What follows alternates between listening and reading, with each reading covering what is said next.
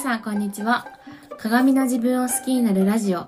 このラジオではライフデザインコーチののどかが毎日のイライラがなくなる考え方自分で理想の幸せを実現するマインドをシェアしています。はい皆さんいかがお過ごしでしょうか？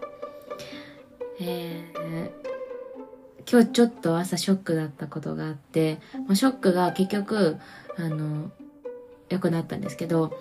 私星野源が好きなんですけどあので「紅白」出てたんですよね星野源。ここ数年ずっと出てるんですけど。であの年明け一発目のラジオで星野源のラジオで「あの紅白」の最後の方になんか結構出演者の方たち寺尾明さんとか福山雅治さんとかとなんかわちゃわちゃ楽しそうにしててっていう話をしてたんですよ、玄ちゃんが。そう。で私そのシーンを見てなくて、え、見たかったと思ってめっちゃ見とけばよかったって、すごいショックだったんですけど、まああの、ダメ元でうちの兄に録画あるって聞いたら、あるってことで、あの、今度それダビングして、あの、見せてもらえることになったので、まあ結局、よかったなって思ったけど、まあ、ここで学んだことは、あのーやっぱ、見とけばよかったなって。玄ちゃんが出てる限り私は紅白を見るぞって決めました。はい。えー、で、そんな今日は、のテーマはですね、理想は終わらないというお話を今日はしようと思います。私、今、とてもよく見ている YouTube チャンネルが、アサギーニョの YouTube チャンネルと、あと、元 CA のミクさんという方の、あの、YouTube を見てるんですね。そう。で、その二人の、まあ、の、生活、二人とも結構自分の生活、まあ、Vlog っていう感じで、あの、自分の生活を、あの、YouTube に載せてるみたいな感じなんですけど、だからインテリアとか、あの、すごい載せてるし、友達と旅行に行った時のとかも載せてて、なんかもうすべてが私の理想が詰まった人生を送ってるんですよ、その二人がね。そうで、なんか私の、あの、好きなテイストとかも結構似てて、そう。だから私的にはその二人の今の状況っていうのがとても満たされてるなって思う状況にいるんですね。私から見たら、そう。で、だし多分私だけじゃなくてもこういうふうにあの好きなことを仕事にしていてで好きなように自分の部屋をインテリアをしてあのうん。で旅行もたくさん行けてっていうのって結構やっぱそれって誰しも憧れるような生活じゃないですか。そう。で別に副業とかしなくてもそう自分がやりたい仕事だけでできてるし生きていけてるしそう。だからそう、私的にはすごく満たされ、いいなって、めっちゃもう十分じゃんって思うんだけど、でもその二人って、今とても充実してますとか、夢が叶いましたっていうなんか、そういう、なんか満足みたいな感じじゃないんですよ。そう。っていうのも、その、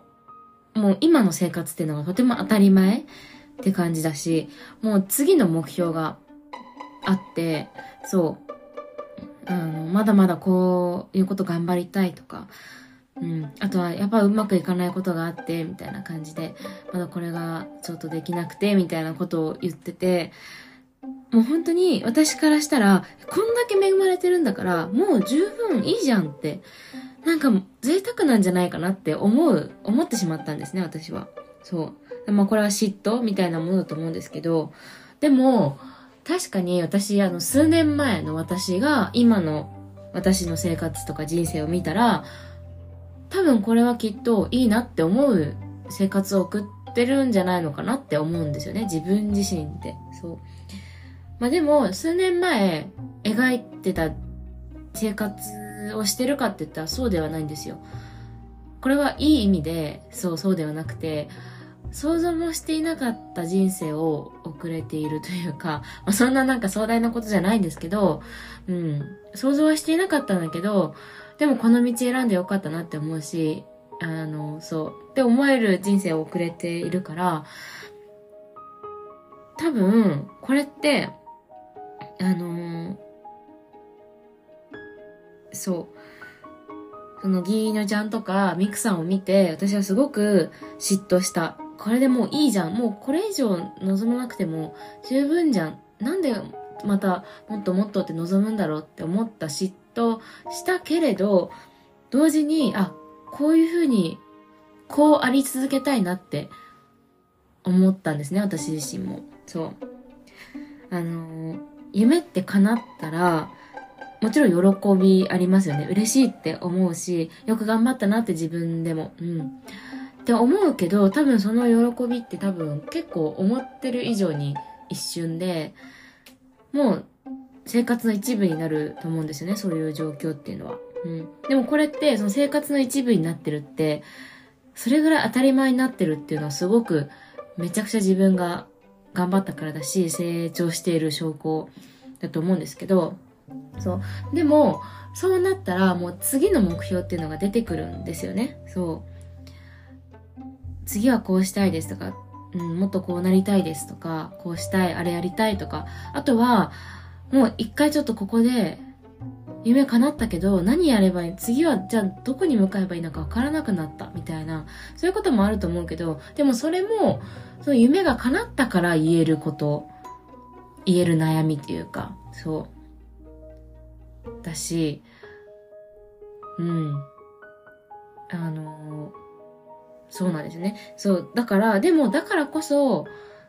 人生ってこうやって良くなっていくんだろうなって思ったんですよ。ギーニョちゃんとかミクさんを見ていて。そう。あの、きっとギーニョちゃんもミクさんも、今の私みたいに、あの、こういうインテリアにして、こういうお家に住みたいな、旅行たくさん行きたいな、月1回は旅行、海外旅行行きたいなって、なんかそういうふうに思い描いてた時があるはずなんですよね。でもそれが、あの、自分の頑張りによって数年後、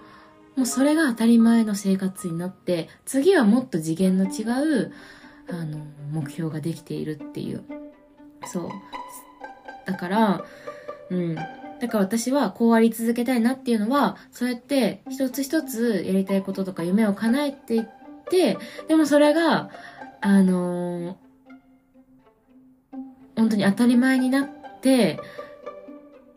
当たり前になるくらい、そしてもっとこうなりたい、これやりたいって次なる目標がどんどん出てくる